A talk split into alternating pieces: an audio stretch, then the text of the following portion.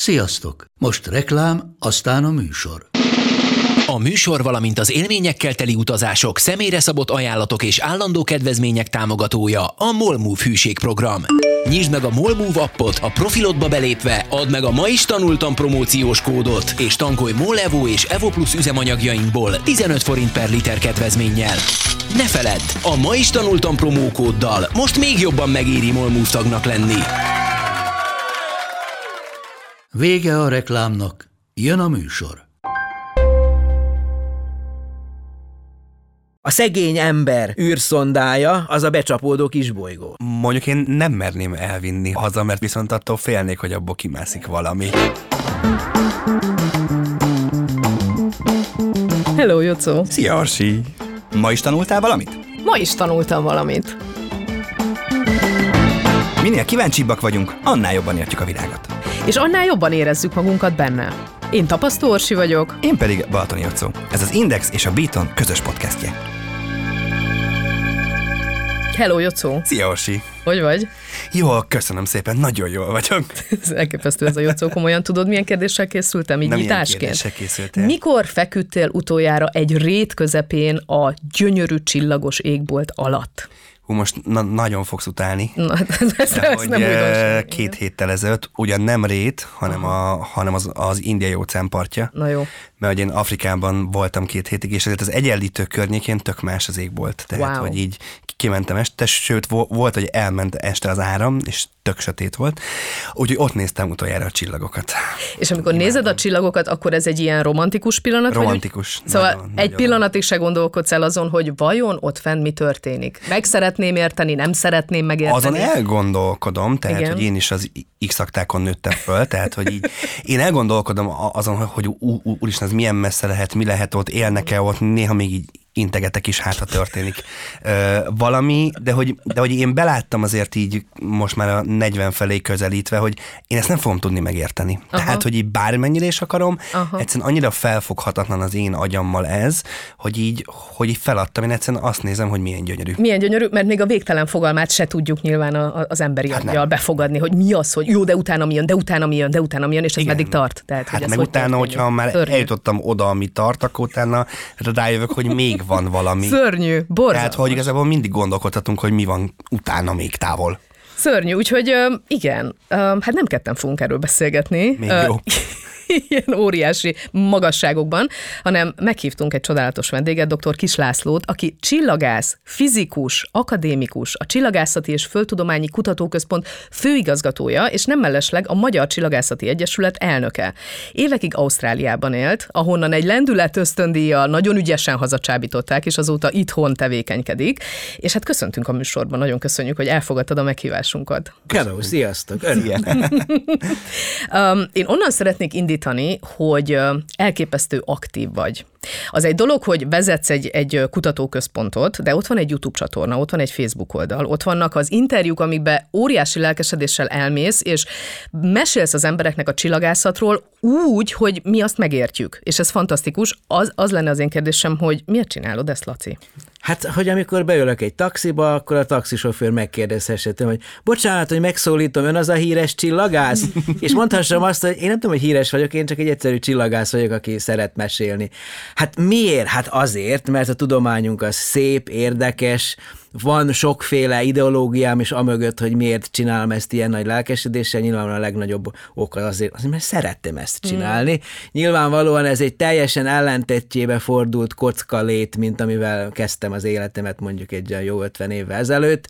Nekem az én képem mindmáig az introvertált Lacika, aki nem szól senkihez, és ha kell, egy egész estét végig van egy nagy társaságban, úgyhogy egy kummaszót nem szól senkihez. Nem tudom, hogy ilyen szót szabad-e itt használni, Nyugodtan, de nem, bármilyen nem mondtam, nem, nem, nem nagyon csúnyát. Szóval a lényeg az, hogy én ezt felfedeztem magamba, hogy, hogy először jó tudok olvasni, akkor a irodalomtanárnaim mindig megkérték, hogy na, Laci, olvasd már fel ezt a szöveget.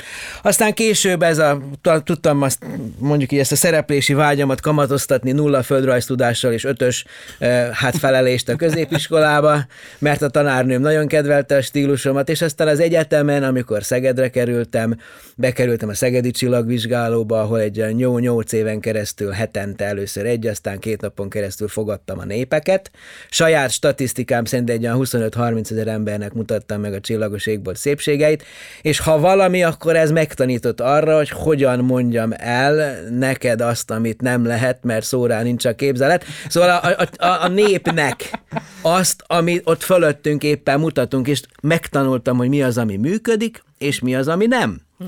És megmondom őszintén, ami említetted, hogy Ausztráliába éltem, és aztán onnan az akadémia csábított haza 2009-be, az évet éppen nem mondtad, de azt én tudom. Szóval megmondom őszintén, hogy a hazatérésemben részben az is benne van, hogy volt egy fundamentális hiányérzetem odakint. Én tanítottam is ott az egyetemen, a Sydney Egyetemen dolgoztam.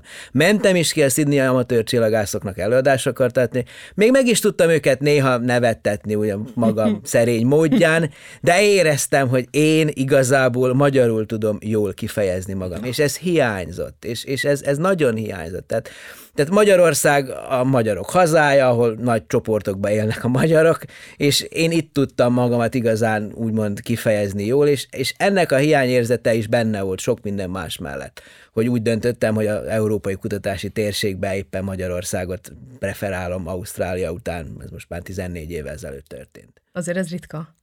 Hát most erre mit mondjak? Hát, hát nézd, szomorú. Valószínűleg a, a háttérben az is benne van, hogy én Jugoszláviában születtem, ugye egész pontosan Szabadkán születtem, színésznőt szerettem, aztán 91-ben átköltöztem Magyarországra, tíz évig nem is voltam még állampolgár sem, mert volt bennem egy nagy jugoszláv nosztalgia, hogy én nekem a hazám az a Jugoszlávia, és ide is tartozom, meg oda is tartozom, aztán ide se tartoztam, meg oda se.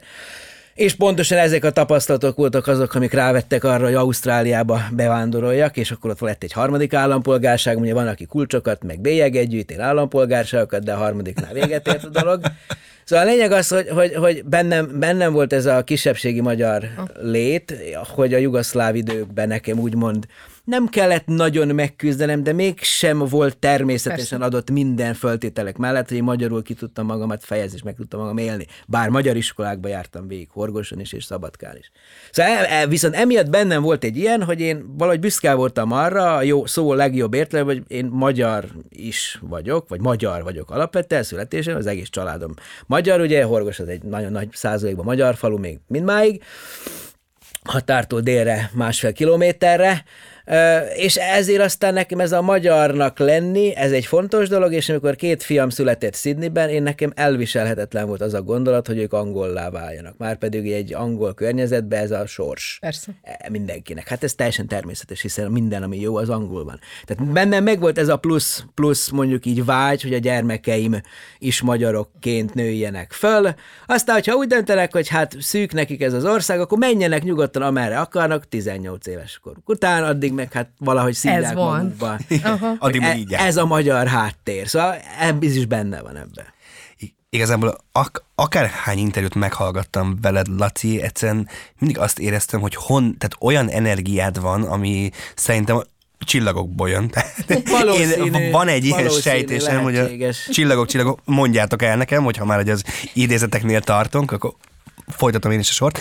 Tehát, hogy én ezt el tudom képzelni, hogy amikor te mondjuk gyerekekhez beszélsz, hogy hogy fel tudod őket spanolni, mert, mert még engem is, aki azért nem vagyok egy, egy tudós alkat, meg nem nagyon értem ezeket a dolgokat, de amikor interjút hallgattam veled még, még régebben is, uh, akkor azt éreztem, hogy így, hogy ez engem érdekel, én ennek utána akarok járni, hogy, hogy uh, van például uh, olyan, amikor gyerekekhez beszélsz, és megpróbálod őket a tudomány felé terelni, vagy felkelteni az érdeklődésüket? Persze, épp most tegnap számoltam ezt, én a MTA alumni, középiskolai alumni programjában most már kilencedik előadásomra készülök két év után, tehát engemet szeretnek a iskolák meghívni. Ott Mondjuk néha általános, értem, hogy miért. Ott néha általános iskolásokat találkozok, meg általában iskolák is szeretnek meghívni, én örömmel szoktam általában menni, mert, mert hát valójában ugye a, egy jó szereplés, most ugye a tudományi kommunikációról beszélünk, ami valahol mégiscsak egy szereplés.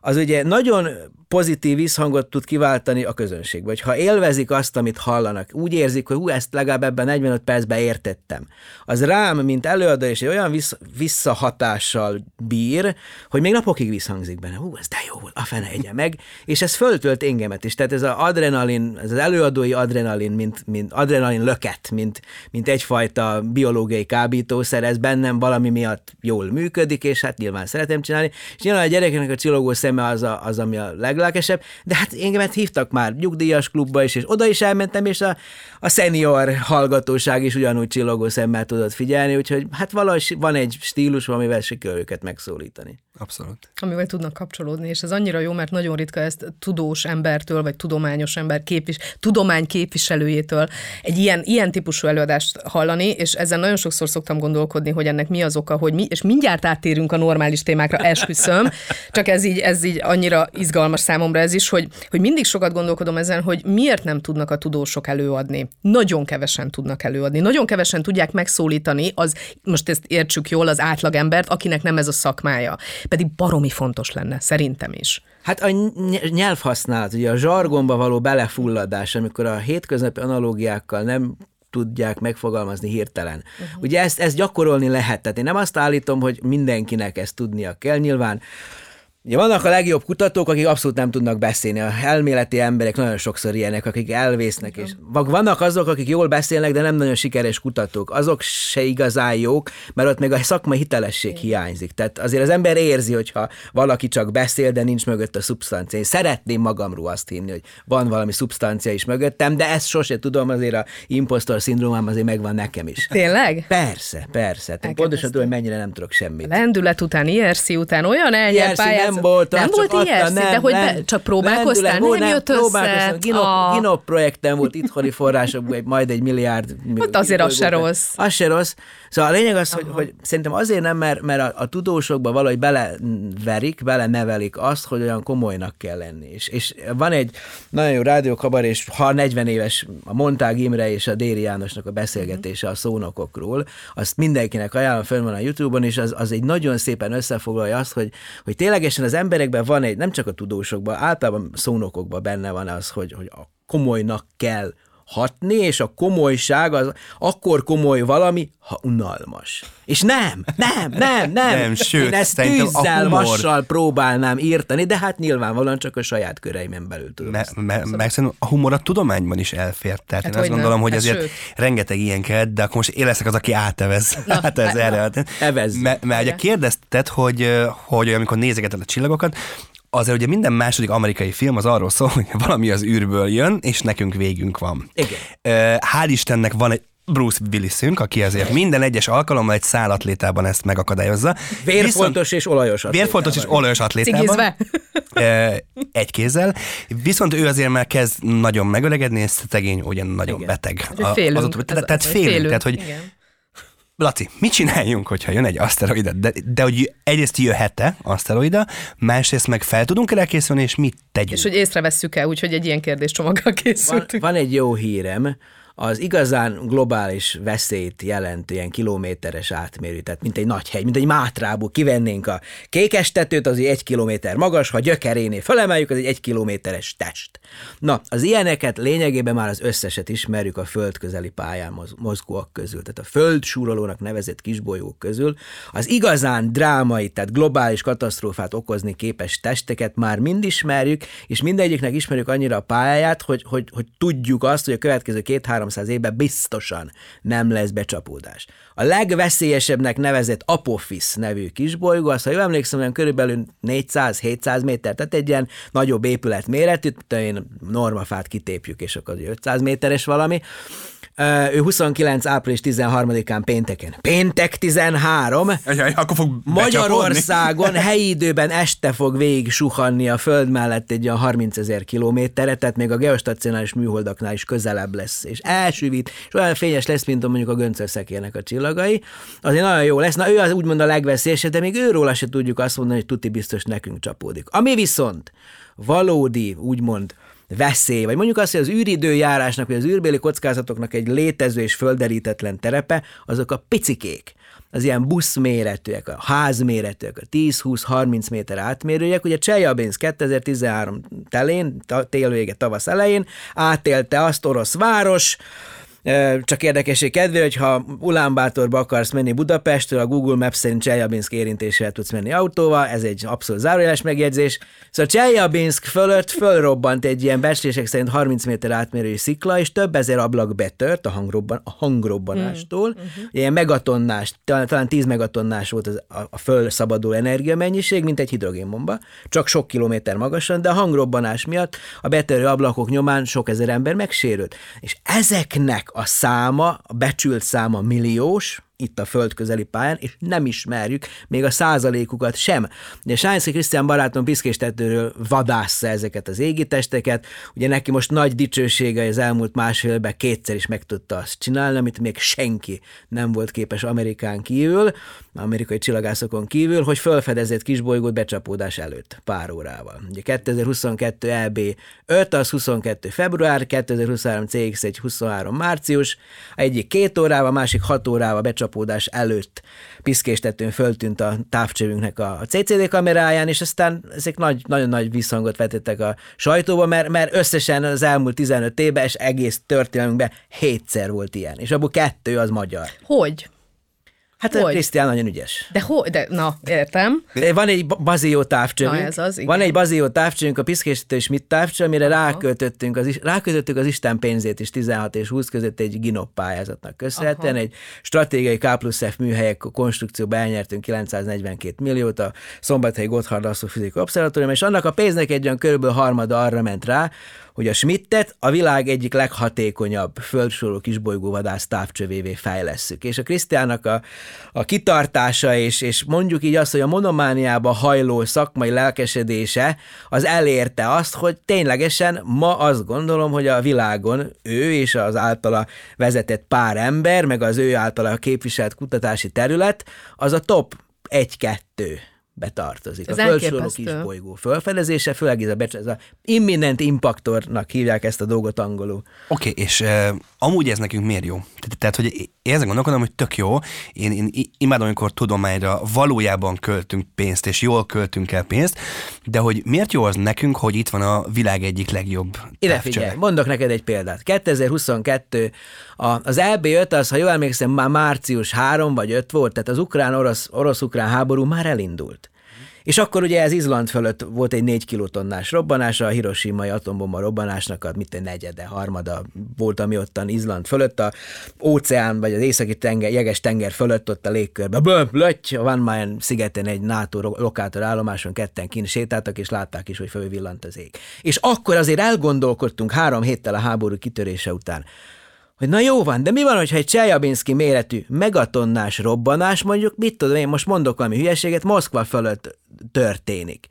Ki az, aki megakadályozza azt, hogy adott esetben a piros gomb fölött remegő újú vezető adott esetben ne gondolja azt, hogy a oroszok, vagy az amerikaiak, vagy a kínaiak éppen most dobták le az atomot. Azért fontos ezt tudnunk, Azért is, mert ténylegesen Csejabinsk például mutatja, hogy a nagyjából tíz évente vannak adott esetben konkrét károkat okozó becsapódások. De ilyen 4-5 kilotonnás, vagy 10 kilotonnás, tehát ilyen atombomba robbanása, hirtelen villan egyet az ég. Háborús feszültség Igen. van meg kell tudni mondani, hogy drága elnök úr, drága miniszterelnök úr, drága király úr, bárki is uralkodik egy országon, drága szultán úr, nem, ez egy természeti jelenség volt, legyen szíves, ne, dobjon, ne dobja rá az atomot az ellenfélre, mert ez csak egy természetből behulló kődarab volt, ezért fontos tudományos érdekesség is vannak. Bocsánat, a CX1-et ugye idén gyakorlatilag Krisztián hétfőn hajnalban, vasárnap éjjel fölfedezte, hétfőn hajnalban Normandiába, észak-nyugat Franciaország fölött föltűnött, föltűnt, bazifényes meteor, dűzgömb jelenség volt,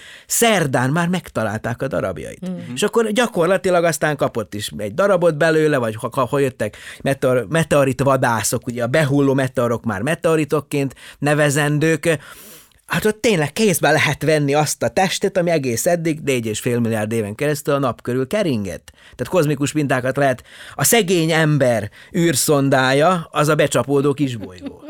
Igen, mondjuk én nem merném elvinni ha- haza, mert viszont attól félnék, hogy abból kimászik valami. Megy. valami földön kívüli. Akkor a hőhatás, akkor a hőhatás tehát ezeket, amíg, amíg átjut a földi légkörön, hogy nagy részt el is az párolog a külső Az ufókok persze. Megvédik Az magukat ufókok egy nem kapszulába. Na, mind... Jó, csak Az Andromeda törzs, az Andromeda törzs sem hiszem, hogy ott fog majd leérkezni. Ott biztos, igen, de nem baj. Normandiában. Jó szó, tökre értem a félelmeidet. Beszélgetünk egy picit a James Webb űrtávcsőről, ugyanis most már több mint egy éve kering, ugye? Igen. Mit adott nekünk a Sőt, James lassan Webb? két éve, Lassan 21, két 21 karácsony óta, Ó, elindult. így, így van. És gyakorlatilag az első fél évben volt egy, egy mérnöki tesztperiódus, amikor összeelőtték a különböző dolgokat. Ugye 22. júniusa, július, július elején volt ugye az első képeknek a nyilvánosságra hozatala. Hát nézd, gyakorlatilag én nekem reggelente azzal szokott a napom indulni, hogy az archive.org, amit H-nak kell ejteni, archive.org preprint szerven, az Így van. aznap megjelent Vadászott, hogy na, a, milyen érdekes, ki? cik, milyen Aha. érdekes cikkek jönnek ki, és azt ki, hogy mondjam, hogy minden nap ott vannak a nyomorú James Webb cikkek, tehát annyira elöntötte a szakirodalmat, a James Webb adatéra alapuló eredményeknek a tömege, hogy most már könyveket lehetne írni belőle. A nagy ígéret, nyilvánvalóan a földön kívüli élet esetleges kimutatás, ott még nem tart. Ott még nem tartunk. A másik Oké. nagy ígéret, hogy a ős galaxisok, protogalaxisok fejlődése a nagyvörös eltudás univerzumban, tehát az első 300 millió évben, hogy mi történt az ősrobbanás után, ott rengeteg érdekes eredmény van, olybá tűnik, hogy galaxisok sokkal korábban kialakultak, sokkal gyorsabban egész pontosan kialakultak, mint korábban hittük volna ezt, tehát nagyon sok eredmény köthető a James Webbhez, egyértelműen a 25 év és 12 milliárd dollárnak az elköltése, az nem csak a csillagászat valaha volt legdrágább játékszerét hozta létre, hanem a csillagászat leghatékonyabb műszerét is hozta létre, és most már azért föl kell húzni a gatyáját a földi csillagász közösségnek, hogy az Európai Déli Obszervatórium épít egy 39 méteres tükrű óriás távcsövet Csillébe, az most már az épülete áll, legalábbis az acélvász szerkezet, amiben egy 80 méter magas nagy kupolába lesz a hatalmas nagy távcső elhelyezve. Na az például a James Webb-nél is nagyobb fénygyűjtő képességű lesz, és bizonyos területekben még hatékonyabb lesz, de majd csak az évtized végén. Mindenfélét, bolygó légköröknek olyan elemi összetevőit, tehát molekulákat, atomokat, amiket korábban a Hubble űrtávcsően nem lehetett. Ezt, e- ezt elmondod nekünk, hogy miért? Azért, mert hogy a, a, James webb olyan bolygókat vizsgáltak más csillagok körül, amelyek olyan szerencsés módon keringenek a csillaguk körül, hogy minden egyes keringés során elhaladnak a csillag előtt. Ilyenkor a bolygónak, ha van légköre, azon átszüremlik a csillag fénye. Ez azt jelenti, hogy a színképben megjelenik a bolygó légkörnek az elnyelése.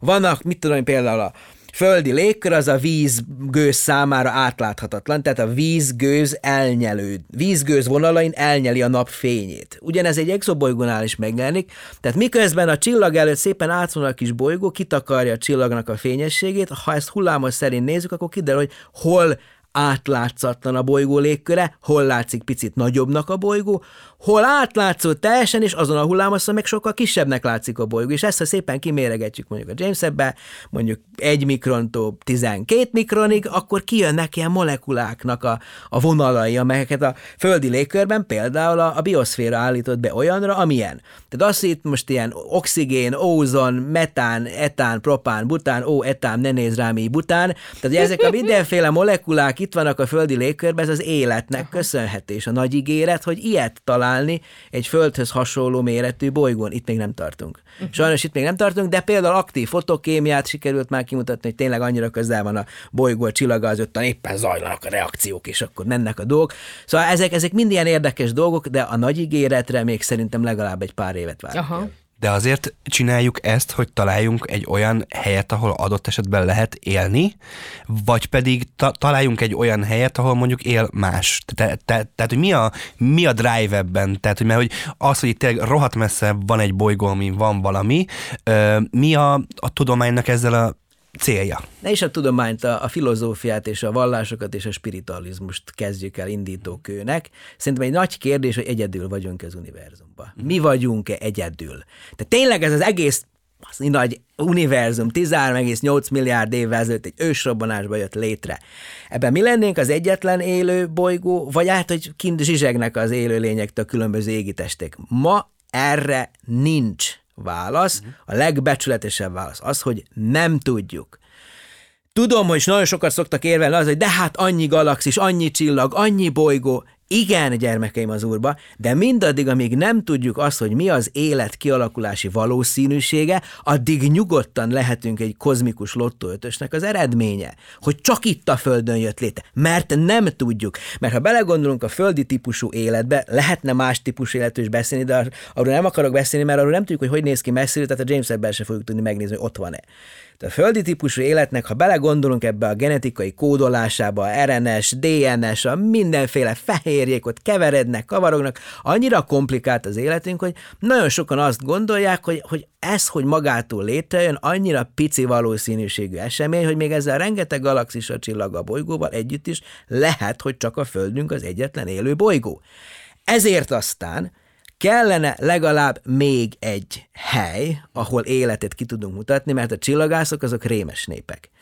Egy megfigyelésből is már lehet valami statisztikát mondani, de azért az érzi az ember, hogy azért az csúszós.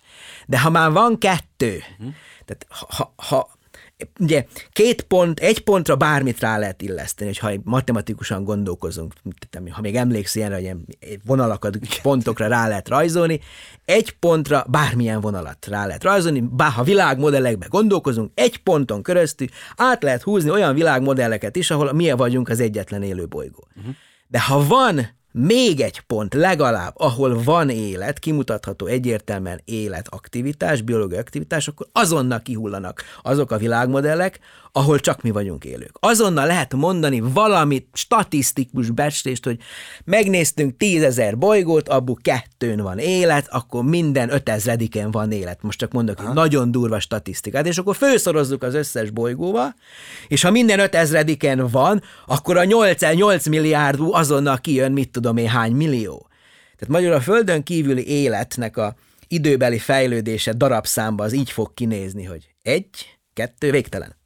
Mert ha már van még egy, akkor már abból, hogy mekkora mintát vizsgáltál, meg tudsz egy becslést adni, hogy legalább mennyi van, fölszorozva az összesre pedig kijön egy hatalmas nagy szám. Lehet, hogy az csak egy 200 lesz a tejútrendszerbe, de az is 199-szer több, mint amit most ismerünk itt a Földön. Igen, legalább. És, és itt, bocsánat, annyit még hadd had mondjak hozzá, hogy a, a, a, ebbe, ezen a területen az élet kialakulási valószínűsége nagyon fontosak, nem csak a James Webb, meg a más csillagok exobolygói. Itt a naprendszer. Ugye Mars, volt-e élet 4 milliárd évvel ezelőtt? Jupiter, Európa hold, ott van egy jég, jégpáncél alatt 100 kilométeres víz, folyékony víztömeg, nevezzük akár óceánnak is. Van-e ott most élet? Tehát lehetnek primitív életformák, és ha maguktól ott kialakultak, megint csak kapunk egy becslést az élet kialakulási valószínűség és záró gondolat, laborba létre tudunk-e hozni mesterséges életet. Mesterséges intelligenciát létre tudtunk már hozni, tudunk vele beszélgetni, legtöbb ember valószínűleg élete végig elégedett lenne a legújabb verziójuk bármelyik mesterséges intelligencia kóddal, de mesterséges életet még nem sikerült. És ha azt is össze tudnánk lögybölni valamiféle kemikáliákból, és akkor látna, itt valami, és remélhetőleg nem egy vírus, ami aztán megöl minket. Tehát akkor, akkor megint csak kapnánk egy becslést arra, hogy mi az esélye annak, hogy ez magától is kialakul. És ma erre a helyes válasz az, hogy nem tudjuk. Ezért fontos ez az egész terület. Ami így felháborító is lehetne, ha arra gondolok, hogy 70-es évek eleje óta próbálunk jeleket küldözgetni, és azt mondjuk, hogy az már hány éve, már hány tíz éve volt, hogy elkezdtük ezt próbálgatni, felvenni a kapcsolatot, és nem jött össze, és akkor velünk van a baj, velük van a baj, magasról tesznek ránk, a mi technológiánk tartott, hogy még, de hogyha az ember egy picit jobban belegondol, akkor így, meg téged hallgatva, így elkezd összeállni a kép, hogy ezek a földön kívüli lények annyira messze lehetnek, hogy azok a jelek, ameddig eljutnak, meg az ő jeleik eljutnak vissza hozzánk, Persze, tehát ameddig a fénysebességet tekintjük a, a fizikai megismerés sebesség határának, jelenleg ezt gondoljuk, hogy a fénysebességnél semmi sem lehet gyorsabb, Mondtad ezt, hogy néztél fel a csillagos égre, nézek itt a úrra mellettem, csak hogy a hallgatók is tudják, hogy kihez beszélek, hogy integettél. Én 86. októberében egyszer egy órán keresztül világítottam fő zseblámpával az égnek, 14 éves kisgyermekként, hogy küldök jeleket ki, és most már tudom, hogy az már 37 fényévre eljutott. Tehát van egy-két foton, ami tőlem indult, és ha nem nyelt el a földi légkör, nem nyelt el az egészet, akkor valahol egy-két foton tőlem már 37 fényévre jár. Ebbe úgy belegondolni szép dolog, szóval azt kell megérteni, hogy a csillagok világában gigantikus szakadék választja el a, a kikötőket. Ugye a legközelebbi csillag, a Proxima Centauri, az négy és egy negyed fényévre van tőlünk. Azt mondaná az ember, hogy jó, akkor küldök nekik egy rádiójelet, és akkor négy évente beszélgettünk. Ez egy kicsit nagy, lassú beszélgetés, de mégiscsak lehetséges. Távkapcsolat. Távkapcsolat, az hosszú kapcsolat. Rossz internet igen. kapcsolattal. Igen, de hát eddig a, a, a leg távolabbra jutó em, e, űreszköz, ugye a Voyager 1, Voyager 2 űrszondák 45 év alatt jutottak egy fénynapra. Hmm. 4 és 1 fényév az olyan 1600 fénynap. Tehát a mai te- technikánkkal 60 ezer év alatt jutnánk el a legközelebbi csillaghoz. Tehát, tehát nagyon nagy a szakadék, és akkor hogy mondjak még egy dolgot, a, a Kepler űrtávcsa, ez egy nagyon fontos űrteleszkóp volt, 2009-13-ig kereste, aztán máshol is kereste, 18-ig működött, egy 10 évig tartó dolog volt, 600 millió dolláros NASA űrprojekt. Ő talált egy olyan exobolygót, Kepler 444-nek hívják, ami egy vörös törpe, öt kőzet bolygóval van, és talán lakhatósági zónában nem túl közel, hogy túl forró legyen, nem túl távol, hogy túl hideg legyen, tehát lehessen folyékony víz a felszínén, aminél a központi csillag elemzése kimutatta, hogy 11 milliárd éves a rendszer. Ami azt jelenti, hogy a bolygó keletkezés már 11 milliárd évvel ezelőtt is működött. Az ősrobbanás után 2 milliárd évvel már voltak bolygók. Tehát lehet, hogy a Kepler 444 rendszerben kifejlődött az élet 4 milliárd évvel azután, hogy kialakult, de már az is 7 milliárd évvel ezelőtt volt. Tehát az egyidejűség velünk, hogy kommunikáció képes legyen egy civilizáció, az egy hihetetlenül erős megkötés és elvárás. És semmi sem garantálja, hogy velünk egy időbe, kvázi egy időben, ami azt jelenti, hogy pár száz év időkülönbséggel velünk egy időben legyen. Lehet, hogy tele volt tízezer évvel ezelőttig a tejútrendszer, de aztán meghaltak, kiölt, megölték egymást, ki tudja. Hogy egy milliárd évvel ezelőtt pusztultak ki. Tehát az egyidejűség, az a, a, magyarul az időbeli távolság, az potenciálisan sokkal nagyobb, mint a térbeli távolság, pedig még a térbeli távolság is gigantikus.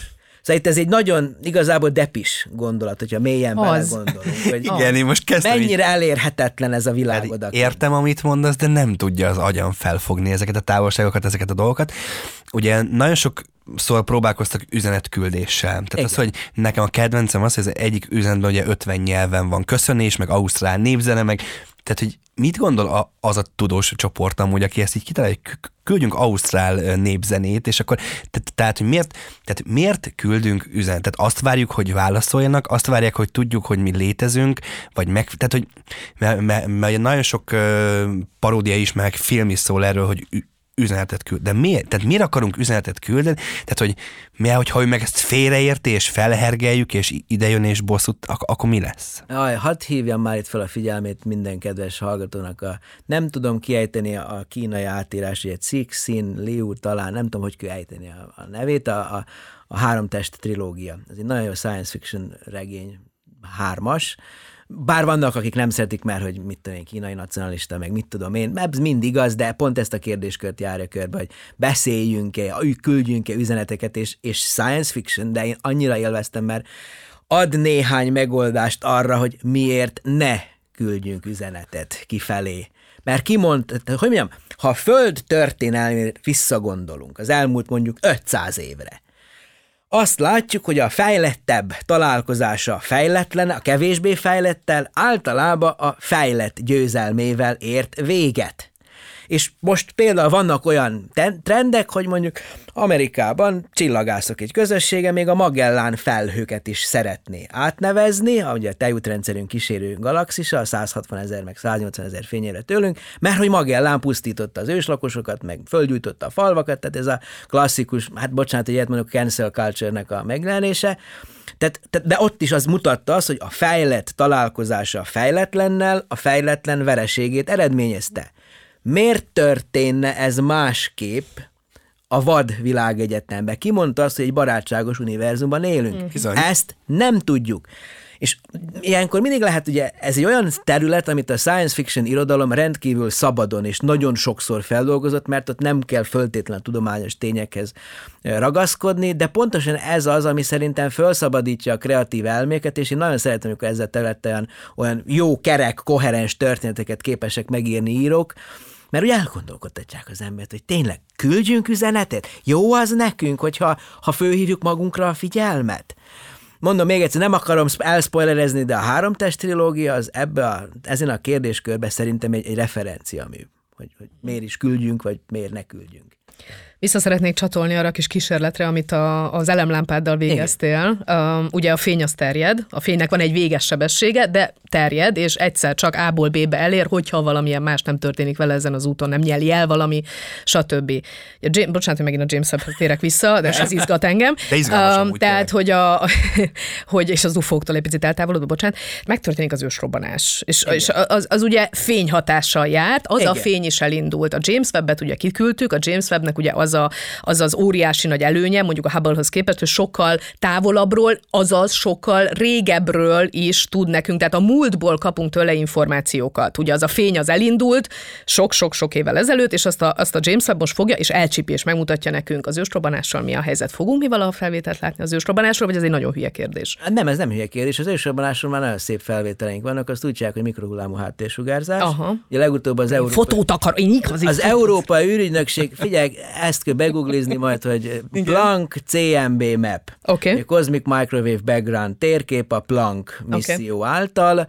A mikrohullámú háttérsugárzás, ugye pont arról van szó, hogy amikor az ősrobbanás elért, 380 ezer évvel az ősrobbanás után az univerzum elért abba az állapotába, hogy addigra a plazma átlátszóvá vált a fény számára, akkor azt úgy csinálják a kozmológusok, hogy az anyag és a sugárzás lecsatolódott egymásról, de ez nagyon messze van tőlünk, és a univerzum tágulása miatt nagy vörös eltolódást él át, és a 1100-as vörös eltolódást, ami azt jelenti, hogy a 3000 kelvines plazma fényét, vagy 3000 kelvines gáz plusz, plusz sugárzásnak a fényét 1100-szor kisebb hőmérsékletnél 3 kelvines, 2,7 kelvines mikrohullámú fekete sugárzásként látjuk. Tehát a rádió csillagászok ezt ugye a Penzias és Wilson 60-as évek közepén felfedezte, kaptak érte Nobel-díjat. 90-es évek közepén a, a Kobi műholddal felfedezték azt, hogy vannak irányfüggései, egyik irányba kicsit melegebb, a másik irányba kicsit hidegebb, ami utal arra, hogy hogyan alakultak ki a legelső sűrűsödések ebbe a plazmába.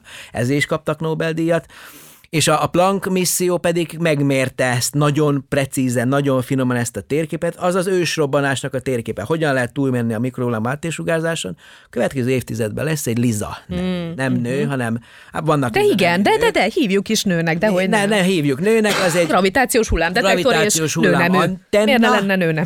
Gravitációs hullám antenna, ami másfél millió kilométeres bázisvonallal fog az űrbe a föl, nap körüli pályán keringeni, és azzal olyan gravitációs hullámokat is, térfodrozódásokat lehet majd detektálni, amelyek adott esetben tényleg az ős robbanáshoz kötődő kezdeti nagy tömeggyorsulásokhoz kapcsolódnak. Egy gravitációs hullám háttérnek a detektálása az egy érdekes kérdés, ami adott esetben túl mehet Ugye a részecske fizikusok a CERN-be azt mondják, hogy a nagyjából 10 a mínusz 6 egy milliómod másodperccel az ősrobbanás utáni állapotot is képesek már úgymond reprodukálni. Ha akarjuk, elhisszük, higgyük el. De hát egy milliómod másodperc, meg a 380 ezer év között azért eltelt 379.999 év, meg 365 nap, meg akármi másodperc. Szóval ott azért, hogy mi történt, azt azért jó lenne tudni, és szerintem a Liza fog majd ezzel kapcsolatban nekünk dolgokat mondani.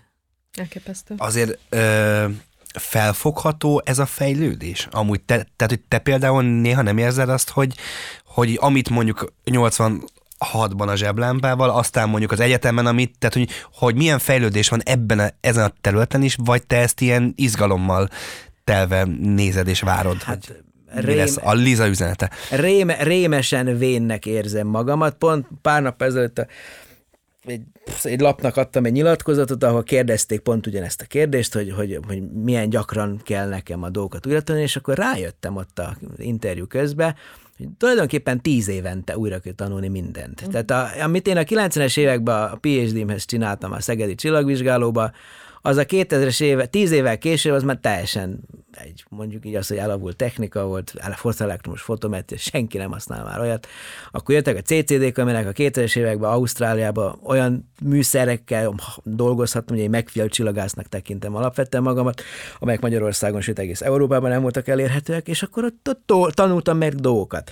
Aztán 2010-es évek meghozták nekem is a tudományos kutatásra fordítható egyre kevesebb időmbe az űrtávcsövek adat elemzését, amihez megint csak teljesen új programnyelveket, szoftverkörnyezeteket, mindent kellett megtanulnom, annyira fájdalmas. És egyszerűen az ember látja azt, hogy igen, a mostani 30 évesek is már valahol kezdenek öregek lenni, tehát én Pascalul kezdtem, C-ül, Fortonul, Bash Script, ókkal folytattam, aztán a, belekóstoltam a Pythonba, ami manapság a, a, a standard, de, de hát már gyakorlatilag az is kezd lassan, mondjuk így, nem, most az a standard valójában, akkor 2020-as években a Python nyelven kell tudni kódolni, hogyha az ember csillagászattal foglalkozik, tehát én már abban teljesen mahogni is alig tudok. Tehát, tehát ilyenkor jön az, hogy az ember egy idő után szembe találja magát a szenior kutatói kihívásokkal, intézményvezetéssel és a többivel, és akkor azt mondom, hogy jó, akkor én ezt most elengedem, akkor én most szolgálom mondjuk az intézeteimet, vagy a kutatóközpontomat azzal, hogy próbálok küzdeni a jobb munkafeltételekért, és hely nekem a csillagászat és földtani kutatóközpontban van 140 tudósom, meg körülbelül annyim van, ha én a munkámmal főigazgatóként elérem azt, hogy ők csak 10%-kal dolgozzanak jobban, akkor 140 embernek a 10%-a az 14 ember, én meg csak egy vagyok, és akkor hátra dőlök, ezt a munkát is jó. megcsináltam, és akkor, és akkor ők tanulják csak a Python meg a nem tudom mit, én, az én agyam már hozzá valószínűleg kevés. Lehet, hogyha a hónap után eltávolítanak ebbe a pozícióba, mit tudom én, bár, bár én, én gondolom úgy, hogy nem akarok már tovább adminisztrálni, mert annyit rám tolnak, akkor lehet, hogy föl tudnám még venni a fonalat, de biztosan nagyon nagy erőfeszítést igényel, mert egyszerűen tíz évente újra kell Elképesztő. Elképesztő. Megdöbbentő amúgy tényleg, hogy ennyire követni kell, vagy kéne követni. Um, mit, uh, muszáj megkérdezzem, ugye a sci-fikben is tudom, hogy óriási nagy sci rajongó vagy, a, a sci-fiben, hogyha visszanézünk az elmúlt 50 évünkre, azért van néhány dolog, ami megvalósult mondjuk x évvel ezelőtti filmekből, és amit nem gondoltunk volna, hogy valaha meg fog valósulni. Igen. Mit érzel, hogy mondjuk a mi életeink alatt, vagy a közeljövőben van-e olyan, ami most még csak sci-fibe van, de uh, mi a hétköznapokban fogunk vele találkozni? Én szeretnék hinni Na, a találkozás, találkozás az idegenekkel. Uh-huh hogy ők ide jönnek, és egyszer csak találkoznak. Tehát, tehát ez megint például egy kicsit az ufózás téma, és én nem hiszek abban, hogy bármi, mit röpködne, azok az ufó lények lennének, de egy, egy, egy valamilyen találkozás, vagy kapcsolatfölvétel, a, a kapcsolat, ugye a Carl Sagannek a science fiction regénye, az egy olyan sci-fi toposz, ami még nem valósult meg. Egy csomó dolog megvalósult már az űrutazása, nem tudom micsoda, még a, a, én az Analog című science fiction magazint nagyon kedveltem egy időben, előfizető is voltam pár évig. Egy 70-es évekbeli számba egyszer például olvastam arról, hogy bemennek emberek egy házba, és minden szobában vannak kamerák, és ott élnek, és ez a no, hát. műsor. Micsoda meglepetés. 40 éve vagy 30 évvel később ez megvalósul. De ugyanott olvastam a, a Program for Starflight, egy, egy G. Harry Stein nevű amerikai szakíró, szifíró és közíró, a rakéta modellező társaság alapító elnöke, aki a, a csillagközi utazásról írt 73-ba, és megjósolta azt, hogy más csillag körül a csillagászok bolygókat fognak találni 20 éven belül. Mm. Hát 20 éve 22 lett belőle, de szerintem ez egy el, elfogadható pontatlanság egy 70-es évekbeli jóslattal szembe. Az időutazás az nem hiszem, hogy bekövetkezne, maximum a jövőbe, mert az, az lehetséges, ugye Iker paradoxonnal. A múltba, hát nem hiszek benne, de az biztos, hogy, hogy nagyon sokszor gondolkodom magam is, amikor így daydreamelek kifelé bámulva egy tömegközlekedési eszközön, vagy a dugóba, bárhol, hogy a sci hajtja a tudományt, vagy a tudomány hajtja a sci és ezek mennyire kéz a kézbe mennek, mert nagyon sokszor nem lehet beazonosítani, hogy melyik volt előbb. Pontosan. Neked például mondjuk csillagászként van valami kitűzött célod, amit te magad, mert most oké, okay, hogy intézetvezető vagy, és az adminisztráció elég sok mindent elvisz, de hogy ö, csillagászként neked most van valami, ami, ami izgatja a fantáziát, amivel foglalkozol, amit kutatsz éppen? Hát vannak kutatási területem, természetesen ugye a, ez a becsapódó kisbolygós sztorinál most itt azért szeretnénk tovább fejleszteni egy ilyen bolygóvédelmi dolgokat. Most én éppen a legújabb mániám, most nemrégi beült bele a fejembe a gondot, hogy kéne egy brazíliai állomás, mert akkor, amit piszkéstetőn felfedezünk, az Brazíliából azonnal lehetne egy nagyobb bázisvonalon mm. megmérni, és akkor pontosítani tudnánk azonnal a pályát, és Brazília most előtérbe került, mert jövőre ott lesz a csillagászat és asztrofizikai diákolimpia, és akkor oda most van ok elmenni, és akkor így a kettőt, a kellemeset a hasznossal összekötni. Tehát ez, ezt az irányt, ezt az Európai Ügynökségnek a Planetary Defense aktivitását, ezt most nagyon erősen magam előtt tekintem, mint szakmai célt, és itt konkrétan írok pályázatokat, elmegyek konferenciákra, ha kell, cikkeket írok, tart, előadásokat tartok, de hát természetesen most 2022-3-ban nekem a legnagyobb tudományos produktivitást eredményező projektem az a Keops űrtávcső. Az ugye 12-19-ig dolgoztunk az előkészítésén, a Miskolci Admatis Kft. gyártott is hozzá vasat, repül, mérjük vele az exobolygókat, hamarosan lesz egy Nature cikkünk is. Wow, hadd grat- gratulálok. Gratulálok. Köszönöm szépen. Tehát a lényeg az, hogy formálisan kívülről nézve Kis László csillagásznak a 2023-as év a legproduktívabb éve valaha. Így kell ügyesen csinálni. Ez, ez, a, ez nem, hát ez a kollaborációs technika, persze, ez, ez, ez egyértelműen nem kell túl, túl lihegni. Saját magam egy-két szerzős cikket, ugye a PHD hallgatóimmal szoktam írni, most Boldog Ádám az, akivel a legutóbb egy exobolygók vízmennyiségét elméleti módon megbecsülni, Aha. írt egy cikket, és én segítettem neki, hogy véglegesítsük a dolgokat. Szóval a lényeg az, hogy, hogy, hogy vannak ilyen céljaim. Természetesen ugye következő évtizedben a, az űrprogramokban való magyar csillagászati részvétel megalapozása az intézményvezetőként is, és kutatóként is egyaránt izgat. Mert ez az, ami, aminél azt mondhatjuk, hogy a, a szakma az az élvonalba, tehát a hazai szakma megmarad a nemzetközi élvonalba, ez alapvető hozzá. Még egy amatőr kérdés, vagy ami most érdekes, hogy csillagászom úgy vágyik az űrbe. Tehát, hogy, tehát, hogy te például mondjuk voltál már közel hozzá, hogy lehetőséged van, vagy az ilyen Emlékszel teljesen... a japán, japán milliárdosra, aki kérte a holdutazáshoz a lehetett pályázni? Én is pályáztam természetesen. Tehát én nekem azért alapvetően a, a, a, a tudom, hogy nem fog soha bekövetkezni, de ha van életvágyam, van életprogram, az, az a héliüstökös megnézése 2061-be. 86-ban nem láttam, mert 14 éves voltam, nem értettem az éghez, nem voltak távcsém, és akkor megfogadtam, hogy jó, erről most lemaradtam, akkor most egészséges életet próbálok élni, nem igazán sikerül, mindegy, de 2061-ben majd 89 évesen majd unokáim kitolnak a tolókocsiba, Laci bácsi, nézze meg az ott a hélőstök, és akkor már meghalhatok. A másik ilyen, ami tudom, hogy nem fog bekövetkezni, de nagyon inspirált gyermekkoromtól kezdve a Holdra elmenni. Mm. Egy másik égitest felszínére elmenni. Tehát én a Verne Gyula utazásra, Holdba utazás, Hold körül című regényét nőttem föl. Az volt az első könyv, amit kivettem tíz évesen a Horgosi könyvtárból, és akkor kérdezte a könyvtárs, hogy Lacika, te ezt fogod érteni? Hát mondom, nem tudom, megelolvasom, és akkor majd beszámolok róla, hogy megértettem-e, és legalább nyolcszor kivettem a rákövetkező évekbe hogy végigolvassam. Tehát az, hogy egy másik égitest felszínén megállni és szétnézni, és ott meghalni, na az, is, az is egy szép vég lenne. De sajnos nem hiszem, hogy bárki rám áldozna nem tudom hány tízmillió dollárt, hogy elvigyen a holdra.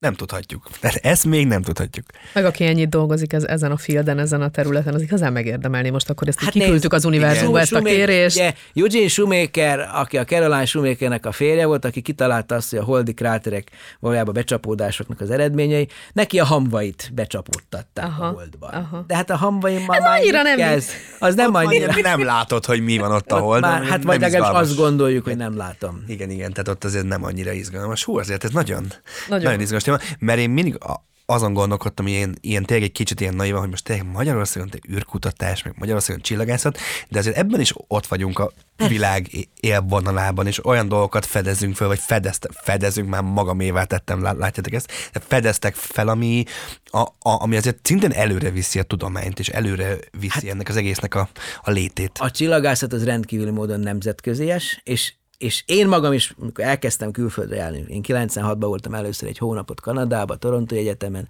ott tanultam meg a csillagok spektroszkópát az, az elején.